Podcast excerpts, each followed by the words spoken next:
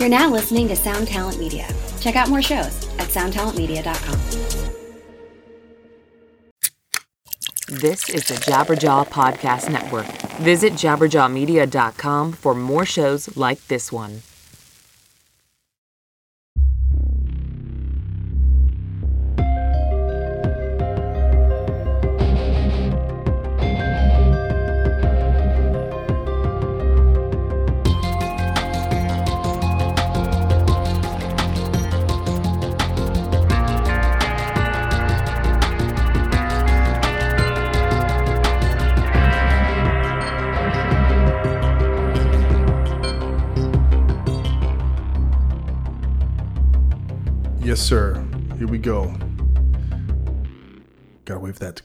It's the Ex Man Podcast. I am Doc Coyle, your host.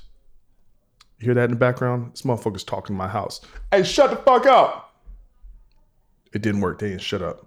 Luckily, I have uh, plugins that will take out all the background noise. You guys probably can't hear it, but I can hear it. And you know, when you have these sensitive microphones, you can hear these some of them bitches disrespecting me in the background. Hey, shut up! What? See? Did you guys hear that? Yeah, that's what you got to do sometimes. You know, got to put people in their place. You know, just yell things at them. No, I'm just kidding. I don't. I don't subscribe to that. Yes, please. No, ma'am. Anyway, I'm not gonna talk a bunch of shit here. What you guys been up to? You know what I've been doing since I got home? Just straight watching Game of Thrones and the NBA playoffs. And I don't know. Like, there's.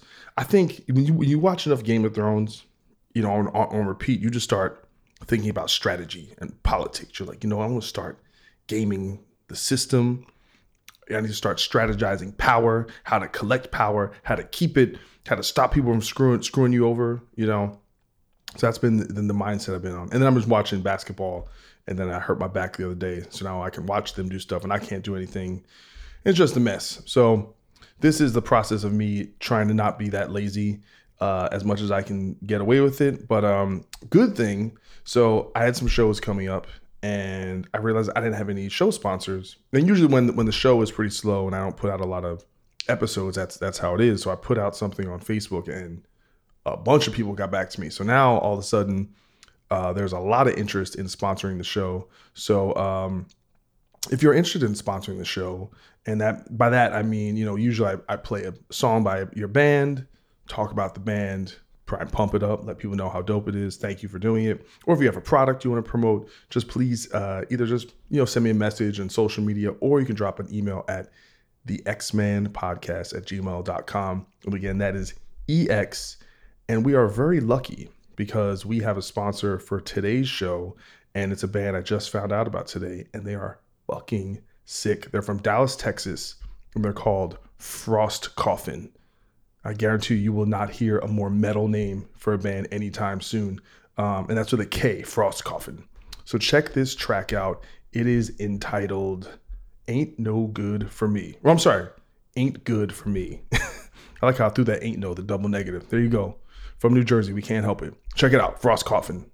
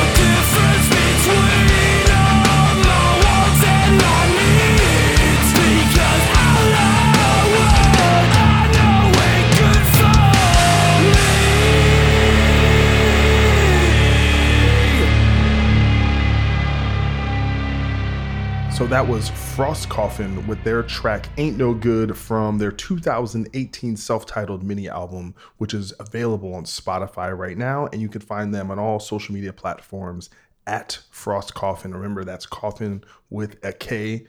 That song was great. That's probably one of the best songs I've, I've played on this show, and I really enjoyed that. Now I'm going to go probably save that album on Spotify and go listen to all of it. I love the production, and by the way, that was uh, produced. This single will be out uh, May 10th, and it was produced by Josh Schroeder and mixed by Chris Collier. And they will have a follow up album either by the end of this year or early 2020.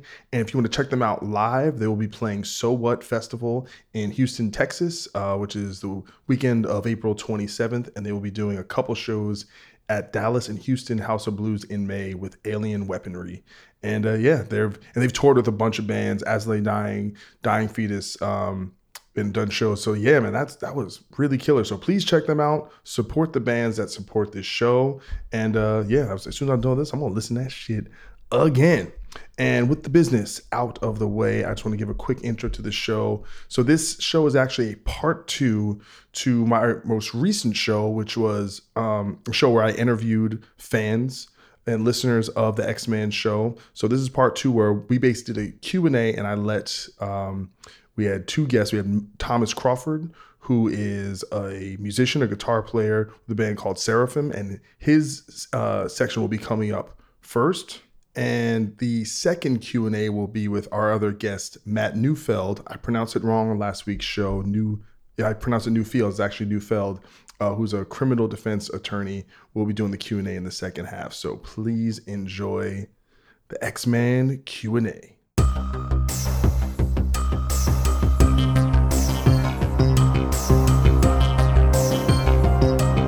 I know you had a couple questions for me. Yeah. You sent them. See, see now you can either ask me or actually, I have your questions, so I can just. Oh, you- so you I got can- prepared. I, listen, I can interview myself, you know, if you want. I'm like, so what was? I, I can just play both parts.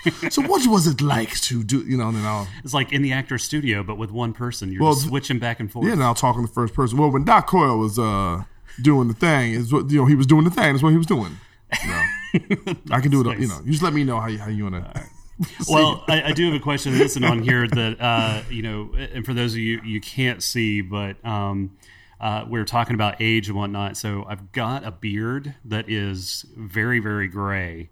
Do you think if I'm, you know, do you think I need to color it? All right. Okay. So no, no, no. Actually, this is a good question. This is a good question because so I wrote an article for Metal Sucks, like literally like ten years ago, called "The Looks That Kill," and it was a it was an article about um, image Mm-hmm. in in just it. It doesn't even have to be rock. It's just there's a you know I've said this on before. Again, I'll say it again. Half the people hear with their ears, half the people hear with their eyes. Right. And so even the quote unquote not having an image is an image, right? You're making it by not making a particular choice of saying, "Hey, we're going to be more relaxed," right? That was, you know, what you know, what is Clutch's image, Oh yeah, right? What is Lamb of God's image, right? It's a bunch of guys with long hair with cargo, you know, uh, you know, camo shorts and hoodies and beard, but they didn't, uh, you know, fabricate that. That's just how they look. They didn't, you know, but it was an image. And I, I remember when Lamb of God came out, and you started to see bands that didn't quite look so metal start growing their hair out and having a beard and wearing, you know, dressing a certain a certain way. So what I what I would say is is that you know if you're in Crowbar, then the look you're doing is very you know uh you know not that you know those are some big big gentlemen in, in, Crowbar. Not not saying in that regard, but just Right. It it is a, a certain look that you're that you're cultivating. You Yeah, know, so it just depends on on what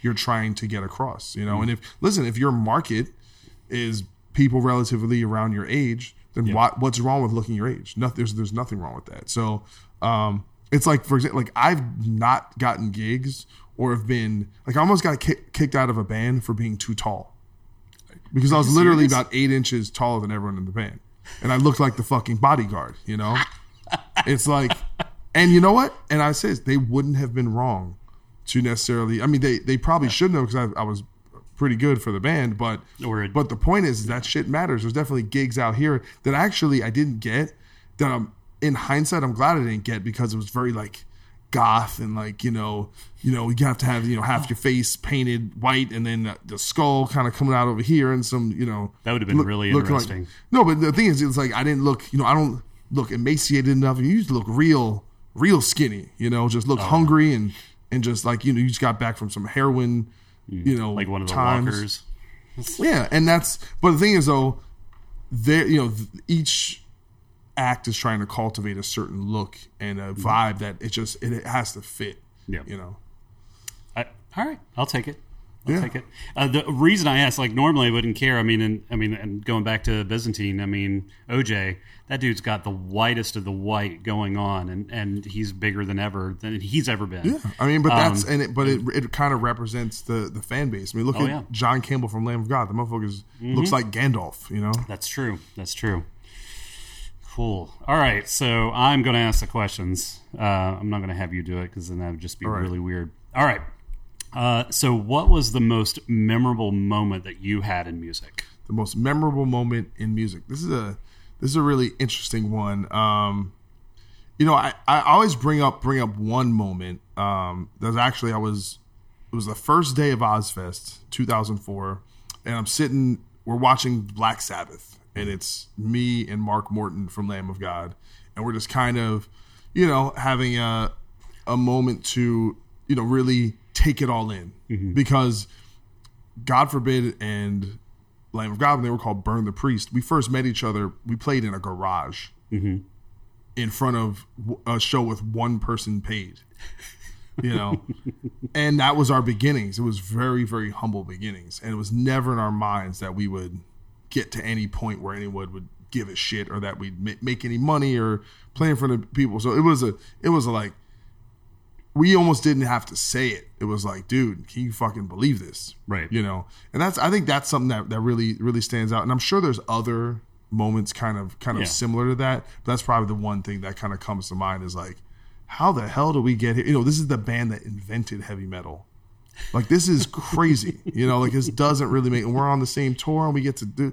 We get. You know, we, it was like the first time we had our own tour bus, and every day you're playing. There's Slipknots over there and Slayers over there. It's like it's like you have to pinch yourself. It was definitely. I was 24 years old. You know, Oh, wow. Bugged out. That's cool. That's cool. Uh, all right. So similar to that vein, uh, and I actually I think I have a uh, not a follow up, but I guess a, a sim or a, a story to to share on why I thought of this question.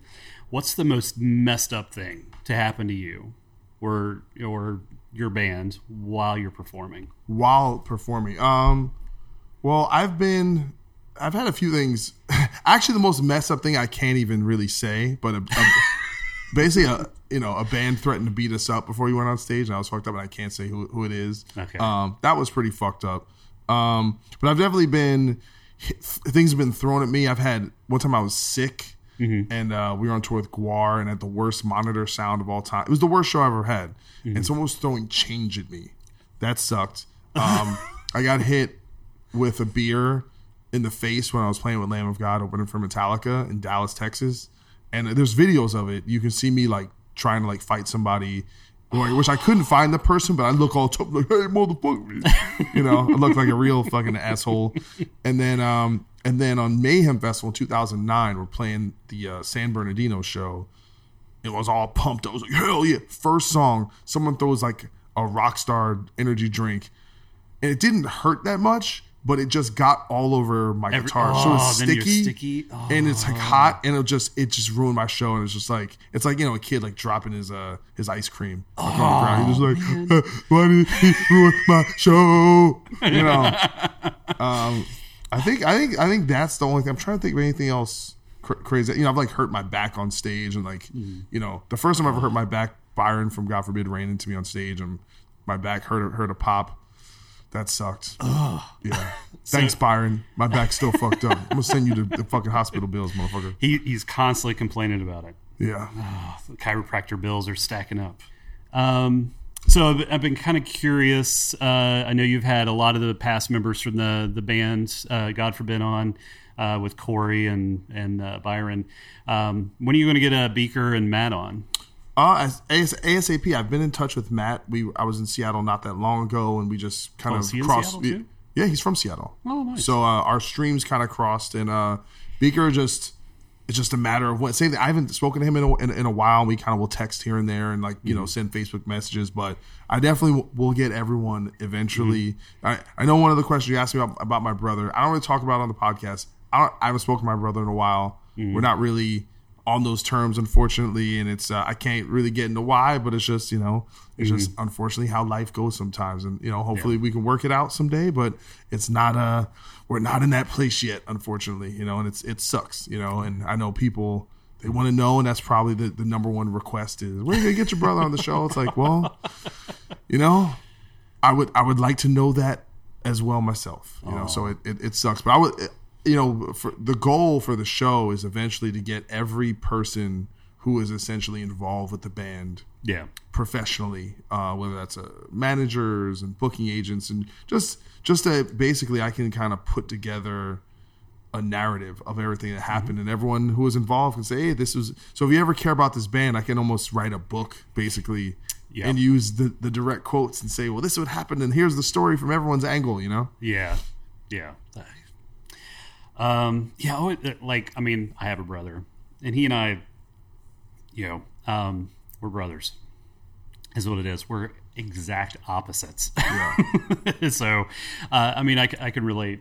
Oh, it's the you can't see the wife is uh, making the faces like I saw some faces. I saw, I saw, I saw a two tree, you know? It's all good.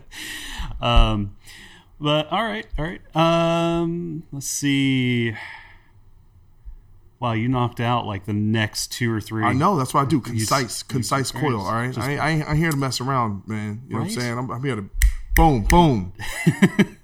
Um. All right. So, uh, so what are some of the standard things that keep you busy while you're on tour? So I know, like you and I were kind of in, you know, we're kind of uh, communicating back and forth. Um, you know, both uh, very busy people.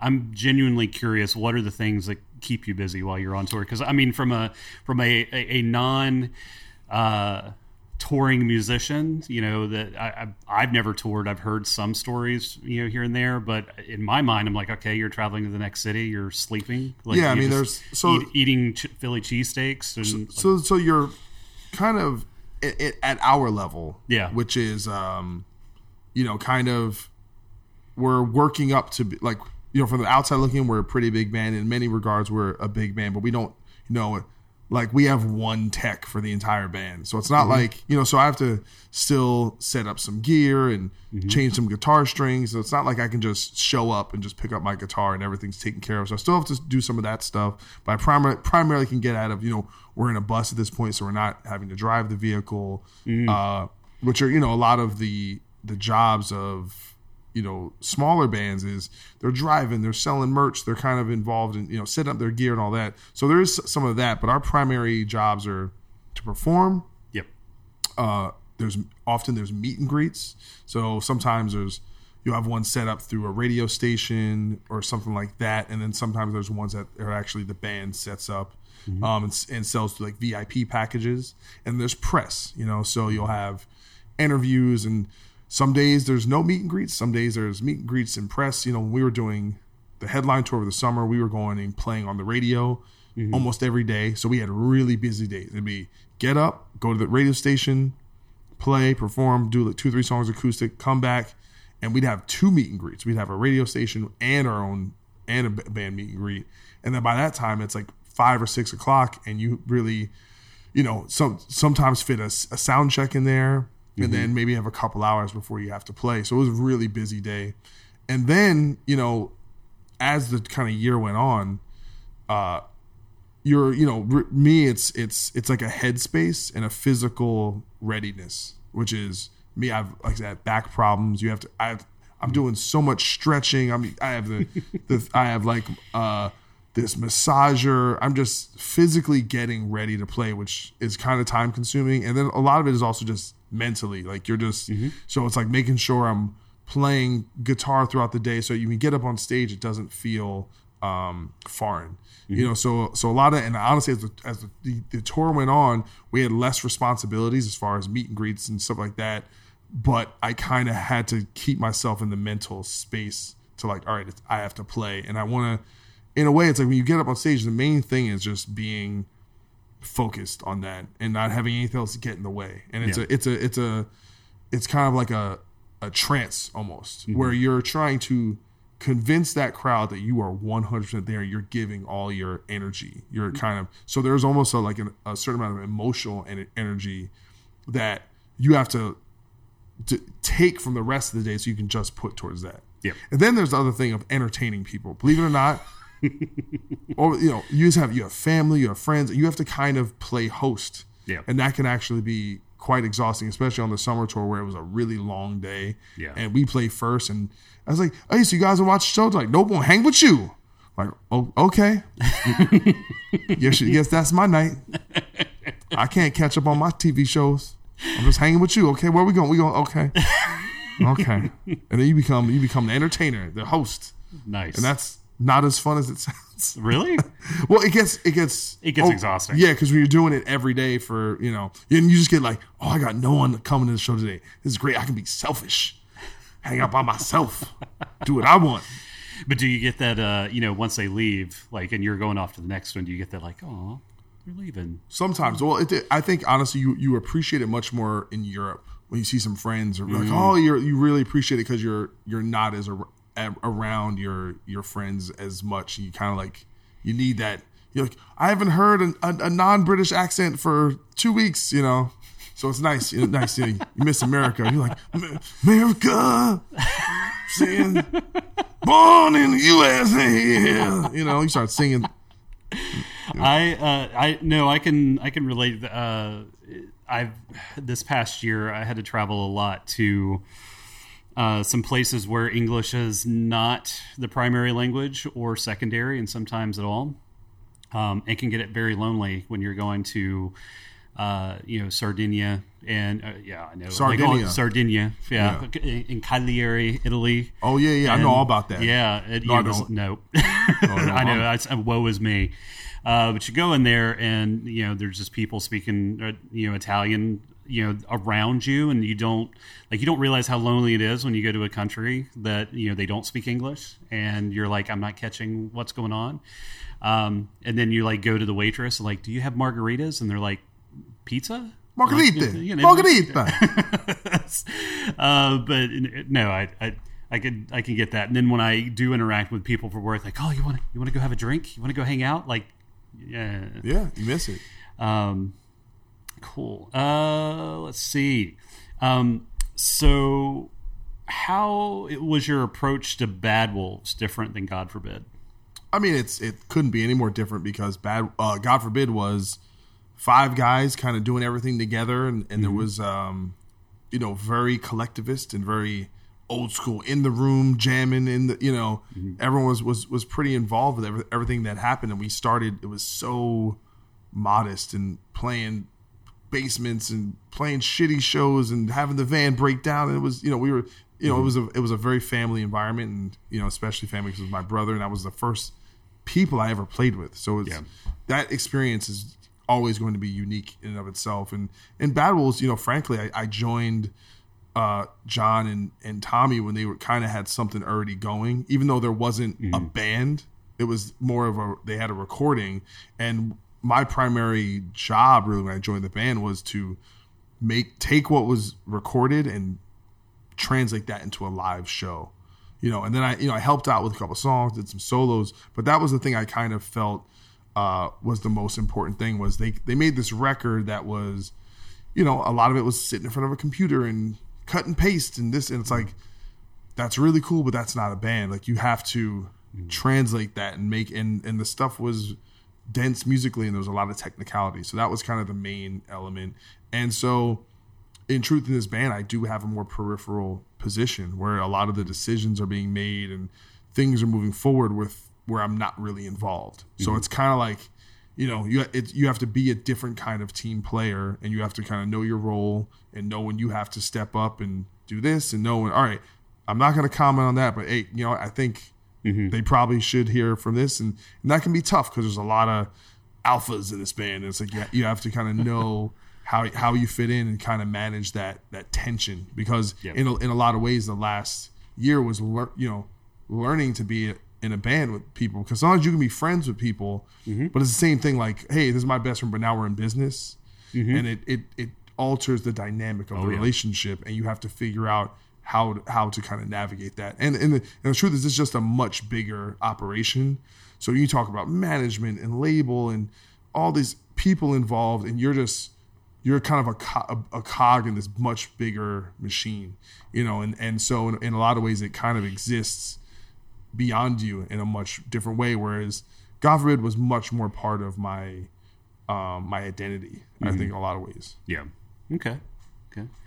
Um, less band related stuff. Uh, I'm kind of curious because I, I know you're an atheist. Um, I myself am also an atheist. Well, I don't know if I call. I, I'd say I'm probably more in the agnostic boat. Right. You Right. know, a, a, atheist uh, decries some sense of certainty, which I, I'm certain about almost nothing. Right.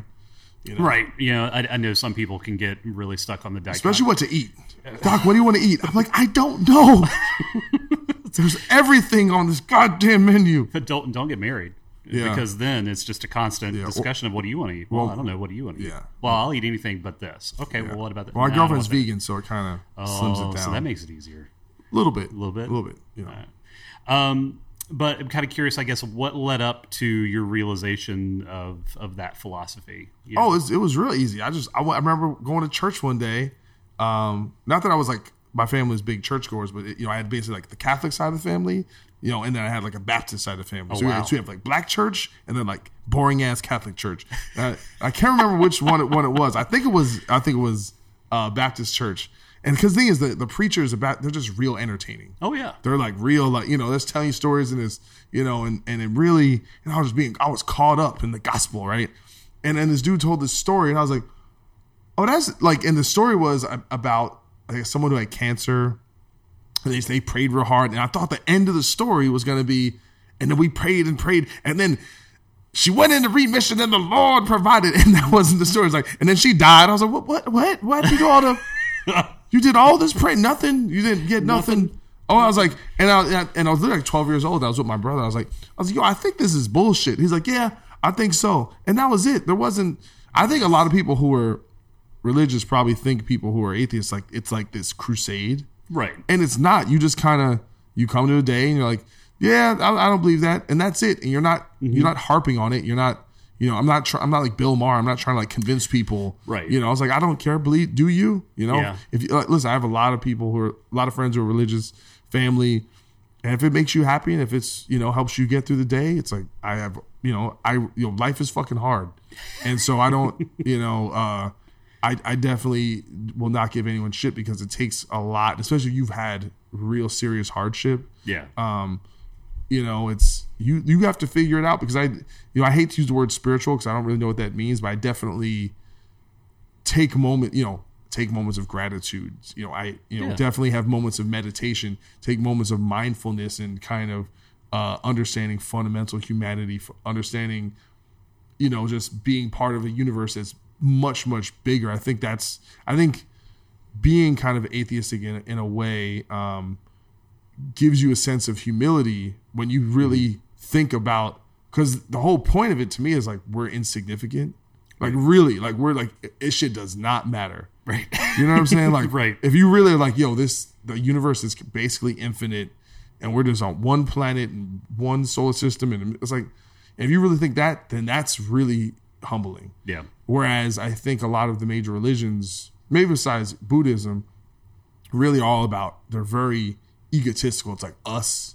This is here. God put it here Mm-hmm. for us. This is all about, and it's like okay, it's very, very we we us us me me. It's like you know this is like Or nah. even a very specific part of the us. or it's about God, which is like the even the idea of it is very personified. yeah. Like it's like God, you know, that's you know, he's over there. It's, what's his address, man? Where's you, where is it? It's very like it's like you picture in the word. I think is very personified. It's it's a person. It's a you know he's mm-hmm. vengeful. All these things, even even the pronouns, right? He, she. I don't I don't know. I you know I you know, and that's why I think maybe if the terms were a little different, I could vibe with it a little differently.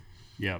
I similarly both of my uh so both of my parents were Pentecostal preachers. So like the the speaking in tongues, yelling, screaming, running down the aisle, the whole Come ordeal. on, y'all. Come on. That's what I would do. Really? What was you saying? Stop lying. You just heard someone else did. You just did what they did. Well, that, I mean, to be honest, that was kind of the, the realization for me was uh, You're just saying jambalaya over and over again. That's what you said. Jambalaya, jambalaya. Um, although, if you ever if you've ever read the book, I think it's uh, Snow Crash by Neal Stephenson. Um, like I didn't even know there was a, a technical, like a scientific word for speaking of tongues. It's like glossolalia or something like that. And he made this whole book surrounded by like that's a way to reprogram people's minds. And uh, so it was a pretty interesting book if you can get through it. But uh, but no, uh, that, that was kind of my realization. When I remember growing up in that, like seeing people doing that, and I was, it was like, okay, you know, God's touching them. What, what, you know, and and they're wanting to, and it's making them do this, and I kind of find it a little weird and kind of absurd. And I remember, like, okay, now I'm gonna I'm gonna go toward that. I'm gonna try to to figure out what it is and and live my life in a way and do this thing. And I remember like one particular night that happening like where I was up in front of the church they're laying their hands on me and I just like you know nothing like it was like eh, from there and I remember like my my parents like calling everybody they knew like oh my god Thomas has been touched by the Holy Spirit I'm like no no no I, I, I really didn't feel anything. So all right. Um so I, I know in uh, I'm kind of bouncing around here, but I, I know you, you when you talk about like your progression and God forbid you come to that point where like around equilibrium come out, you know your your brother had left and you'd kind of started feeling these things and whatnot, and and I know at least I've heard personally or from it that you kind of aren't as happy with like equil- equilibrium as an album and, and things like that i just kind of wanted to say equilibrium is actually one of my favorite albums it's Yeah. Well, I think I think here's how it is. Whatever you did last, you like the least. uh, I, I can't explain it, but when Yeah. it's it's the last one, you're always like for some reason you're, and then if you do something new, then you'll like that one, and then you will. It's like there's something about it. You're like, man, I you just. I, you know, and I, I think my, my distance as distance goes from, but when it first comes out, you're like, this is our best record. Oh, yeah. And then six months pass, you're like, nah, man, that shit was That's garbage. sorry. No, no, but I, I, I do hear certain things where that particular record, I really let my hand off the wheel, mm. and I and I and I let you know I let Matt do his thing, I let Byron do his thing, and it's uh and I think that's okay. And like you know, just because there's a little less um control or like this is what God forbid is, and this is you know the idea was to to let go of that and let the idea of what God forbid is can mean some different things. Right. Um, so maybe my some of my apprehensions about about that is saying no, I'm the one that kind of describes what the band is or should be. Um, but you know, I think that's kind of part of uh, the journey is like giving up a little control because I could. Because on on one end, I could say, well, this is what I think the band is or should be, and if we, we didn't, let's say we did another record, I could be a little bit more of a taskmaster. But I was, to be truthful, I wasn't totally up to it. You know, I I needed those everyone to come in and kind of bring their inspiration, and so things you know end up what they are going to be. But I tell you what, man, we worked as hard on that as anything we ever did. Yeah. you know, so I definitely respect the work, and uh, you know, ultimately, I think the fans decide. They kind of just decide what you're what you know as time passes like what kind of has the most legs and what kind of uh you know kind of lives within uh you know people's lives you know okay Hello out there. Yes, hello out there, everyone. I'm Hal Schwartz. And I'm Flynn McLean. Together, we host None But the Brave, a podcast dedicated to the music and career of Bruce Springsteen. Bruce and E Street Band are on tour right now for the first time in six years, and we're taking a detailed look at what's happening on stage in our bi weekly episodes. We've also been recently joined by some very exciting guests, including rock journalist Warren Zanes and Steven Hyden, Backstreets Magazine founder Charles Cross, and Barstool's Kirk Minihane. If you're a diehard Springsteen fan, this is the show for you. So please subscribe to But the Brave on your favorite podcasting platform, and we hope to see you further on up the road. Thank you so much. We'll be seeing you.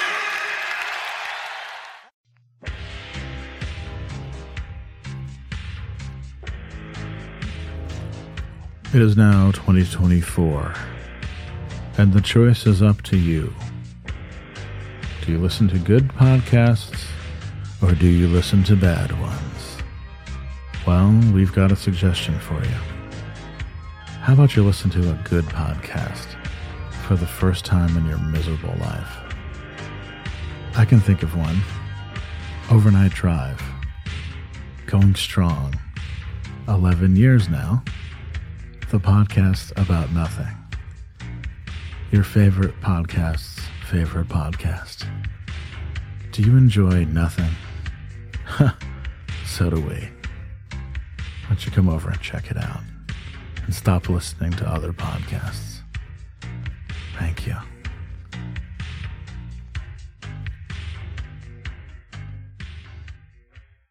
This is Chris DeMakes, guitarist and vocalist for Less Than Jake, and host of Chris DeMakes a Podcast, a songwriting podcast where every week I'm joined by an amazing guest to break down the writing, recording, and release of one iconic song from their career.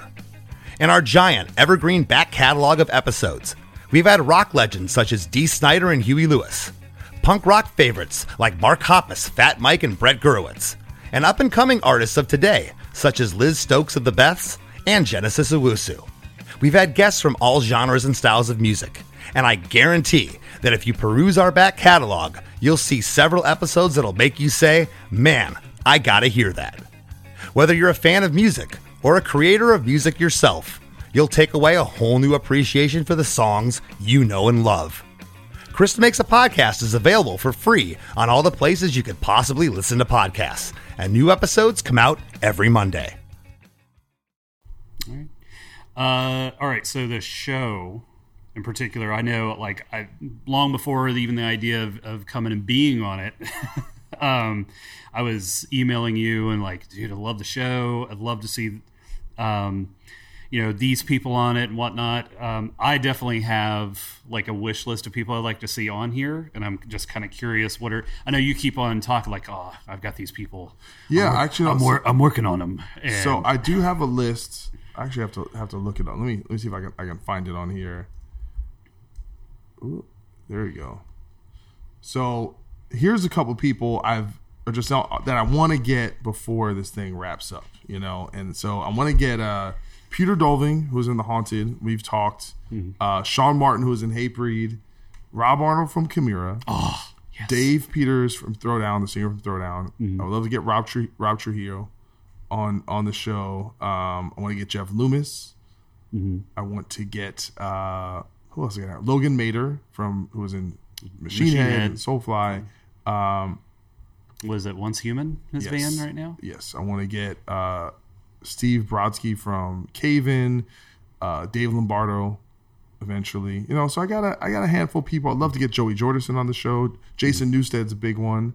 Um, so there's you know there's definitely a handful of people that I feel like if I don't speak with the Yeah. the kind of and obviously all the people in the band that you know that Oh, yeah, yeah. so so there's definitely a handful. So I want to get you know Jesse Leach Mm-hmm. from Killswitch on the on the show. There's definitely a handful where there's a certain journey that I've kind of been with with people, and the truth is in the last while the the, the touring got really heavy, I couldn't really put a, uh premium on these particular guests. I had to kind of focus on who Mm-hmm. Yeah. was around. So Oh yeah, yeah. Like I- I'm surprised you didn't get Ivan Moody uh, at at some point, or Well, I didn't know his who hit what his uh, restrictions were with press because they were kind of they didn't okay. you know because he's one of those guys. Every time he does an interview, it becomes kind of big news. Yeah. So I didn't really want to press certain people. I was supposed I w- was trying to get um oh, uh, Jason Hook. Jason. Jesus, see, you know, Oh, you know I'm tired.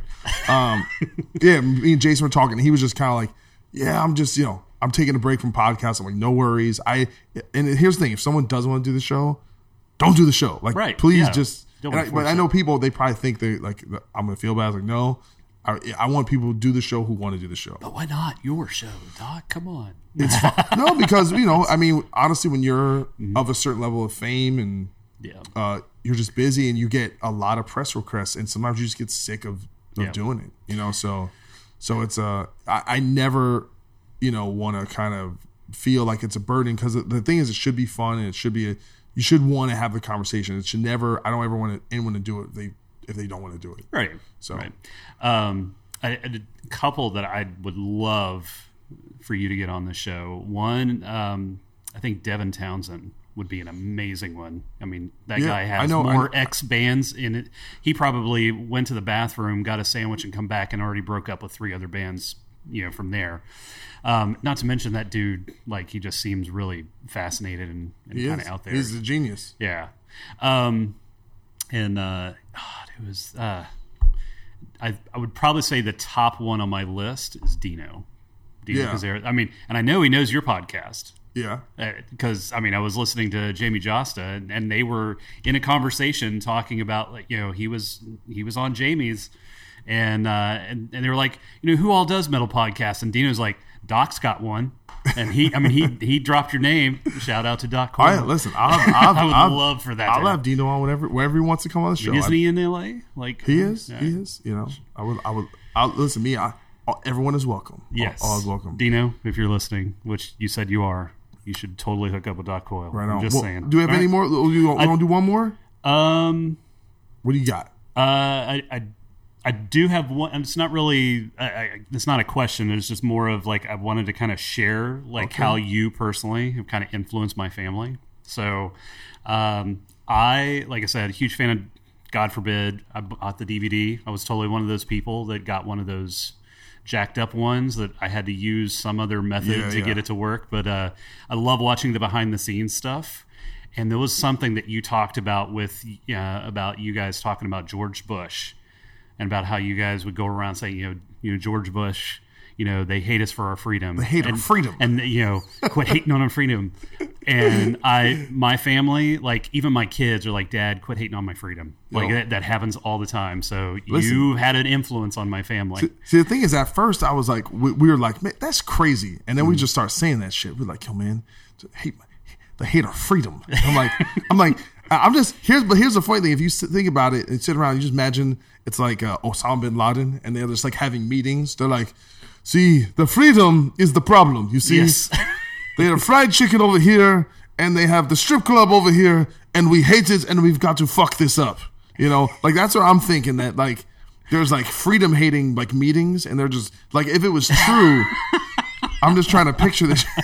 I'm This just sounds like a South Park episode. yeah. I'm just, but it's a funny thing, like because you're like, why, why would they do this? And that's what his that was his answer. And I'm like, damn, you know, that's that's pretty good. But it's, it's actually partially true if you actually hear like the real. Like the ISIS motherfuckers, part of it is like they're like the women are walking around na- naked and they're sinners, and it's mm-hmm. it is it is part of that. So he is he was somewhat right, but it was a great phrase, especially the way he says it.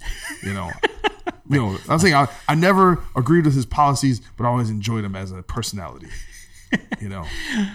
Absolutely. All right. With, with that with that said, Thomas, thank you so much for being on the show. Um, I really appreciate you coming down and uh, you know sharing your story with us. And it's I think it's really important for people to hear um, you know variety of of uh, perspectives.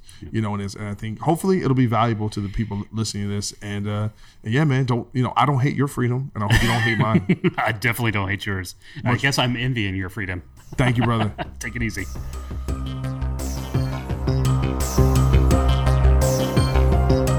So I know you had a couple questions for me. Yes, So you guys, so this absolutely. is, so this is the thing. You, I'm, I'm, I'm at your beck and call. What, what, what, what you got? Okay, for me? cool. Well, you know, uh, one of the things that I'm I'm always interested in because like I'm a I'm a I'm a guitar guy. I'm not, I'm not like a super gear nerd, but like I I know enough to be dangerous.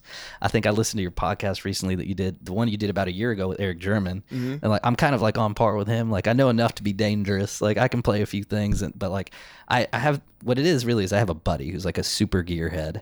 He's got like 35 guitars. He's got like the signature Ace Frehley. He's got the signature Slash, the signature Eddie. He's got like all Got these all. awesome guitars, and he's got a bunch of Les Pauls. Now, does he play them or are they on the wall? Oh, he plays. no, he good. plays. Okay, good. yeah, yeah, but they're also on the wall. But anyway, but um, you know, so he's kind of gotten me back into playing a lot the last few years. I kind of, you know, law school, you take time off, but like I've been playing a ton, and so one of the things I noticed because I go to a ton of shows, because right, that's that's how we got here, right? Mm-hmm. Love, mutual love of metal, and um, you know, a lot of the pros play Gibson Les Pauls, right? And and I think it's pretty obvious why. But um, of course, you're you're an ESP guy, Mhm. and and I love that, and I, I love seeing artists that that play different guitars, and and I I can think of a lot of reasons why I would.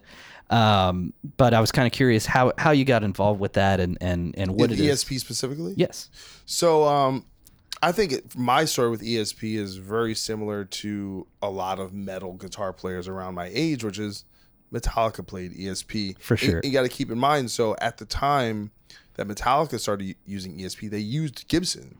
Right. So they were so, and a lot of their guitar models that they were using, essentially, um, I think just ESP was made in Japan, and they didn't. Ha- they had different. Uh, like uh, trademark and kind of uh, patent laws. Okay. So they could essentially make replicas that looked very similar.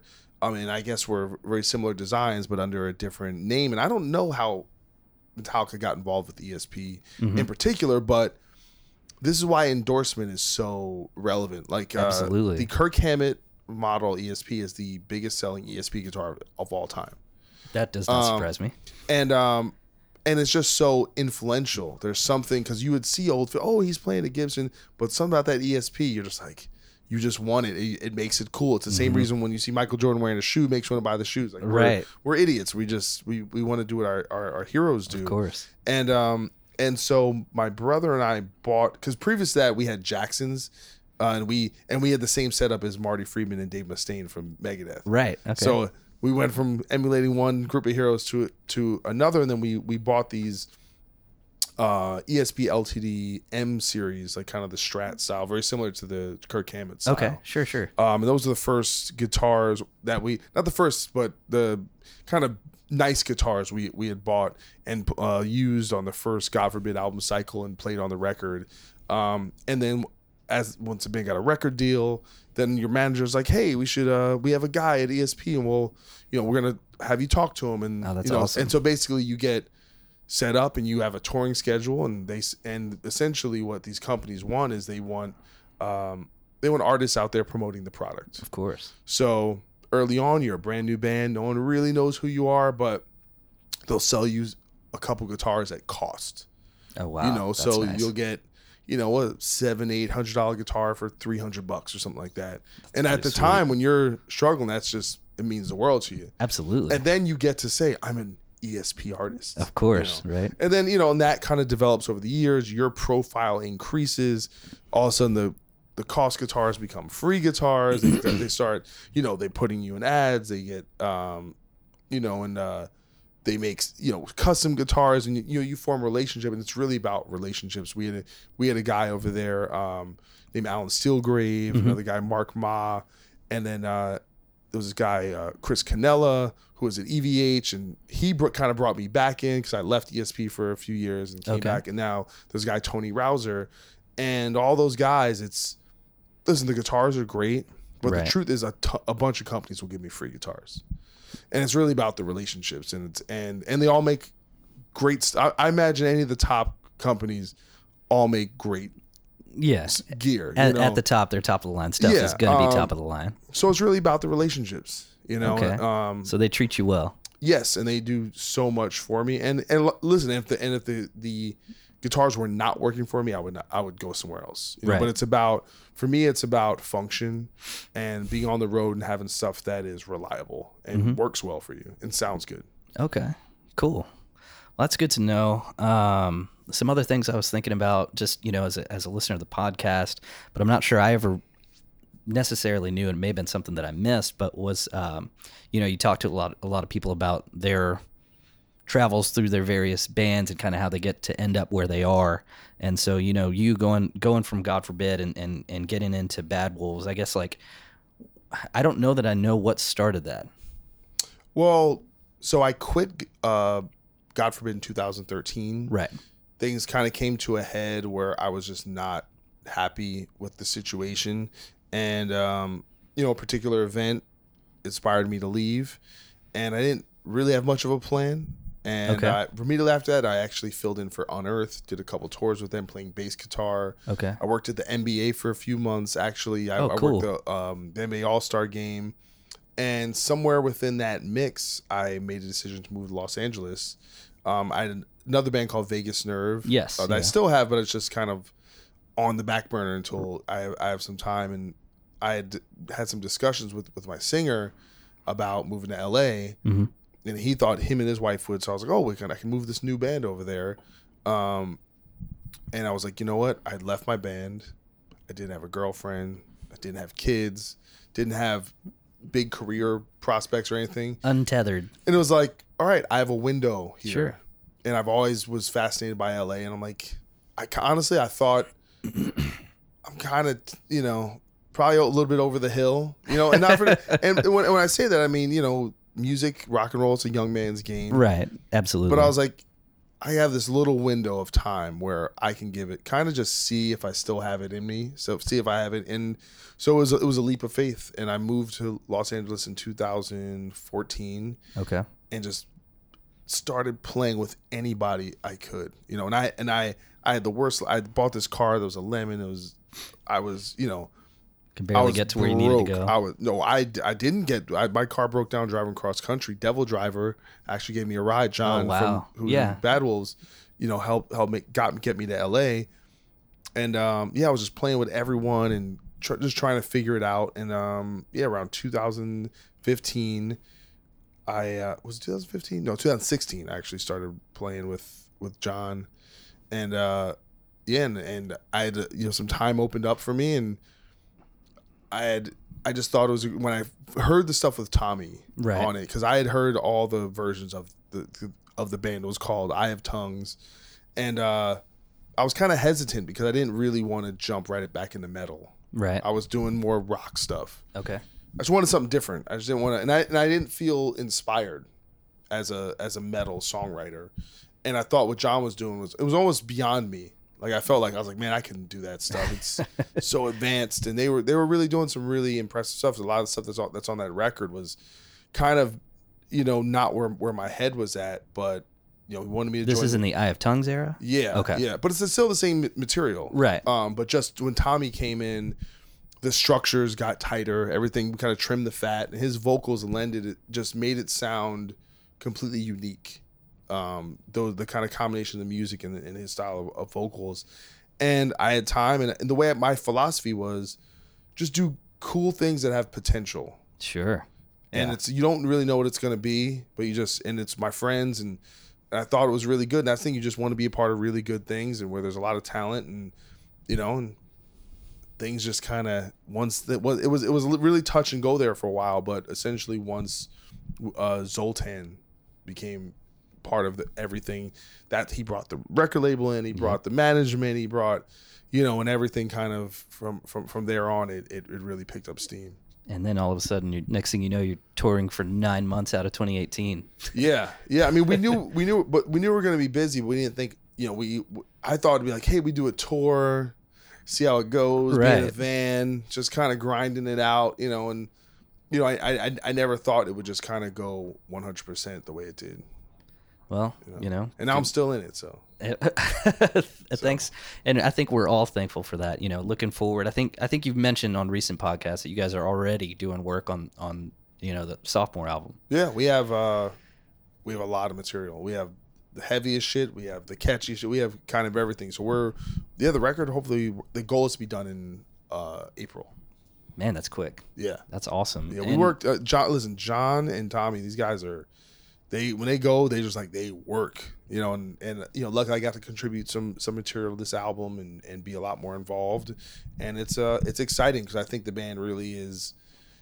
We just we have a sound and we have a thing, and it's cool because not many so many bands are following some other trend, and I don't really feel like we're doing that. We're just kind of trying to enhance what we already do. Not at all. Yeah, and I think that's, uh, you know, that's I think that's going to take you guys pretty far. But that that and just the work ethic, which is what's really impressive to me, is is you know you, you guys aren't a bunch of young kids that don't know what's going on or just getting kind of blindsided by this whole thing. You know, you and and, and John and and I think Tommy, you, you you guys have been around a while, so I think you know. Well, I think you you know, even I you know to be truthful with God forbid we had that work ethic for touring, Right. But writing was always kind of slow for us. We because we would do it in the room. It was not, and we, we it wasn't overly scheduled. It wasn't. It was a little looser. And this is a lot more like John. He's like, hey, we're doing this for this many days, and we get up at nine in the morning and we work till this time, and it's it's it's and and they're very productive. So it's and you know there's the stakes are higher Right. the people at the top um, have certain expectations and it's also it's just a golden opportunity to, to you know the potential is kind of limitless and i've never i've never been in a band where i felt that you know, I always felt with God forbid that there were kind of natural limitations because of the way the band sounded and Mm-hmm. the you know the record labels were not not not to you know shit on the labels, but it's just there's only so much you can do with certain resources. Absolutely. You know. Um, oh, with with regards to the going back to the writing process, so you guys are all sitting in a room together and jamming.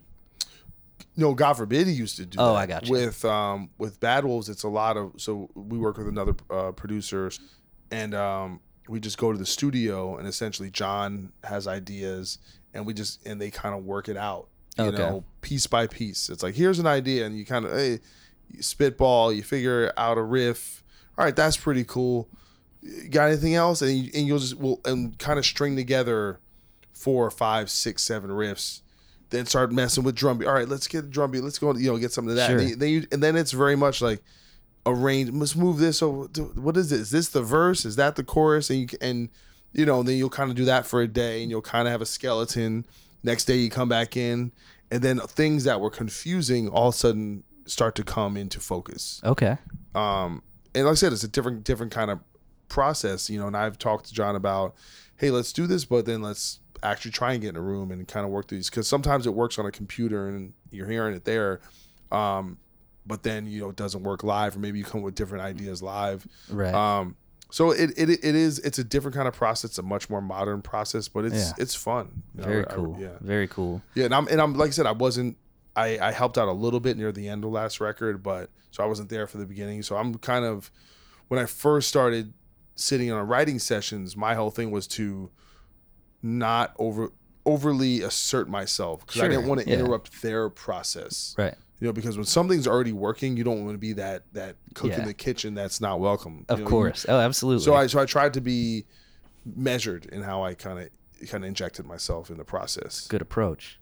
Um, think I did figure out what I was. So you were you were mentioning how how you know you feel like this time around you you feel the momentum. Bad Wolves has a ton of momentum right now, and so you feel like the sky's the limit. And I guess I guess you personally, you know.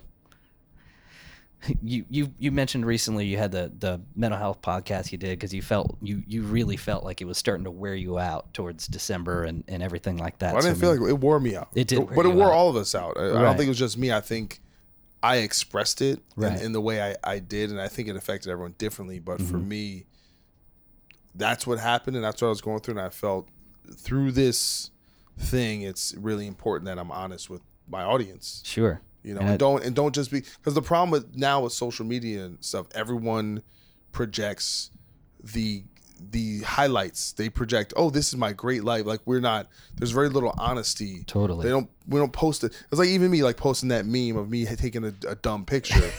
it's like saying that's what we look like half the time. We, Right. we look like an idiot staring at something. Like we're, and you know, and and that's just not projecting false bullshit and that's what Right. everything is Yep. now is is everyone is it's not really themselves they're the extension of this brand they're this they're- crazy, right? they're uh yeah i mean and it's but the thing is that is in a sense a reality are you like you ever see that south park episode where cartman is showing pictures like his girlfriend's right there and she looks like what, whatever but he has the picture of her and he's more into the idea of the picture of her than actually her as a person that these the the, the, the perception is the reality in a Right. lot of really weird ways it's it's kind of fucked up it's some deep deep deep shit Dude, we're getting real deep here. We're, we're starting to get out in, in the middle of the Gulf of Mexico. It's starting to get deep.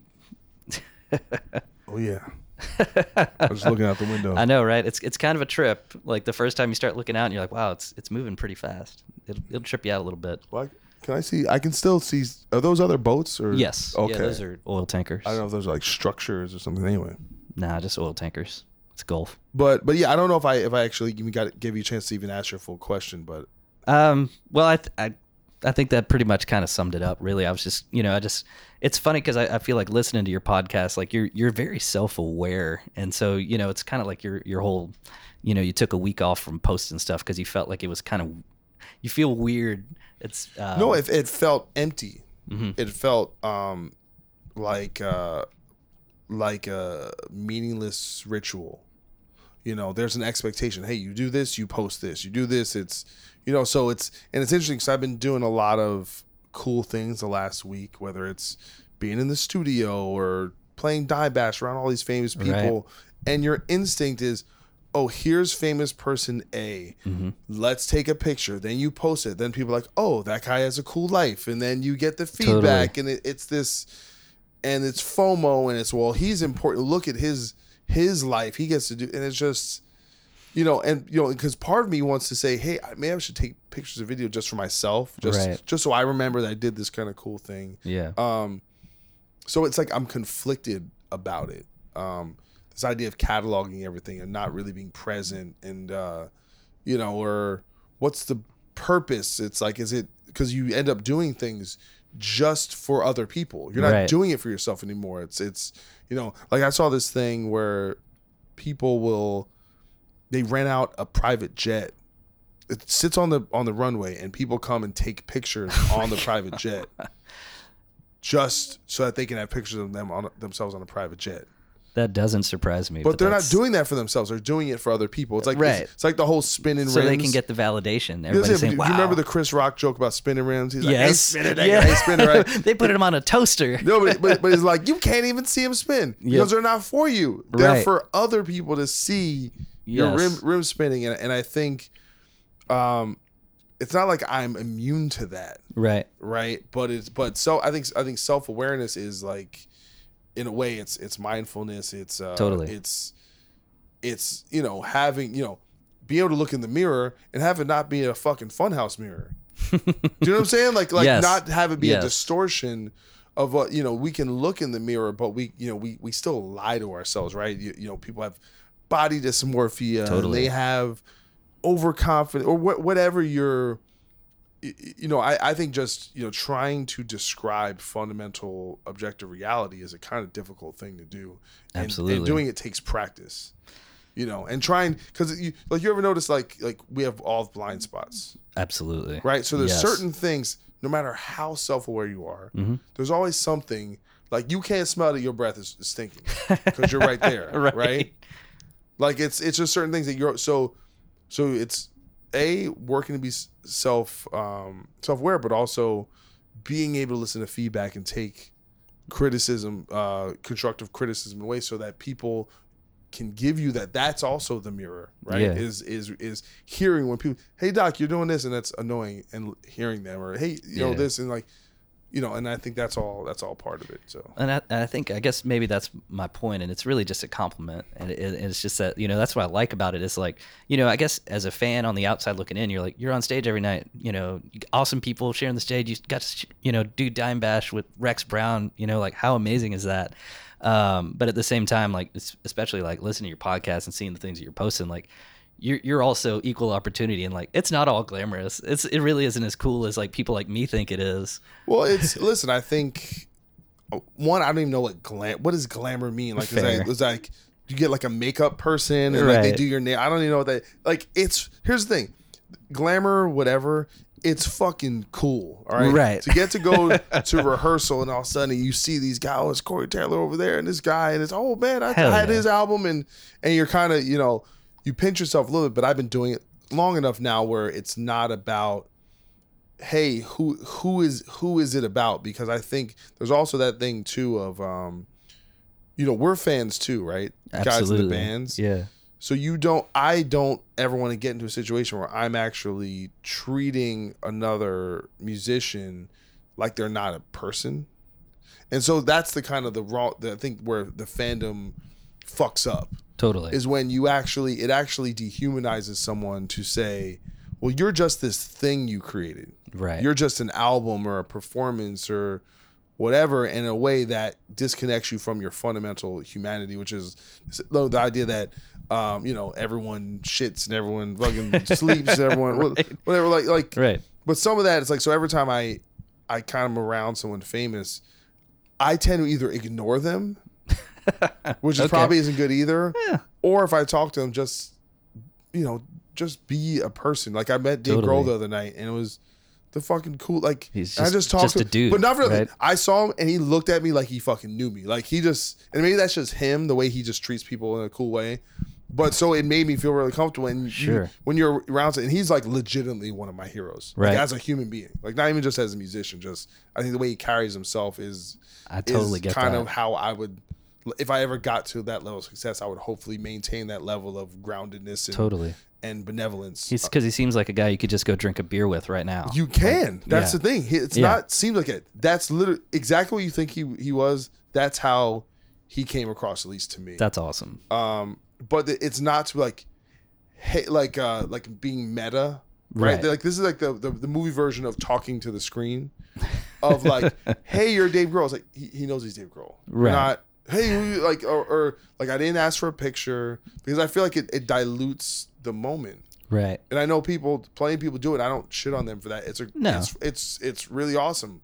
Um, but I don't, I don't know. It's, it's just a thing of I'm a person that people kind of put on a pedestal sometimes, but I also am also a fan of other people. Totally. Where I feel weird around some Yeah. people too. You know, where I'm like, oh, that's that guy. Yeah. I mean, I mean, I just get, don't don't don't look him in the eye. Keep keep your keep your head down. Yeah. So so I, so I think it's it's this kind of um, you know what's you know with those those doors that go in a circle that like uh, yeah, yeah. What they I don't even know what you call that, but the Yeah. yeah, I know what you mean. The ones that you know. Yeah, we're we're I'm I'm all part of it. So it's it's about. I just think it's important to be a human and treat other people like people, and Cool. kind of the whole status thing is neither here nor there. Totally. And well, to, to bring that full circle, I, th- I think you'll find that on this cruise is like, is a ton of people that love, that are passionate about rock and metal. I mean, we're all, you know, 3,000 people that are just here to see as much metal as we can for the next five days. So there's people that are going to just come up to you and just, and just love you. But at the same time, like we're all people, we're just going to talk about music and what we love. And, and, you know, like you probably won't get mobbed by some crazy people. No, but- everyone everyone I've met's been really cool. You know what's funny here? Almost everyone I've met, first thing they say is God forbid. Really? Oh, that's cool. So it's maybe that, that speaks to a little older crowd. it is a little bit. It But, is a uh, little bit. But it but it's been cool. Everyone's been really cool, and I'm I'm I'm looking forward to it. Well, good man. We, well, we're excited to have you. We're excited to see you shred the stage in a couple of days, and and um, I'm looking. I don't know what you're playing yet. I, I'm, I kind of want to be surprised. I'm not going to All right, ask. Yeah, I'll, I'll keep it keep keep, keep it mysterious. But uh, listen, Matt, thank you so much for doing this. This was this was a lot of fun, and um, yeah, man. Uh, w- without brothers like yourself, the show would not exist, man. Thank you. Thank you, man. I appreciate it.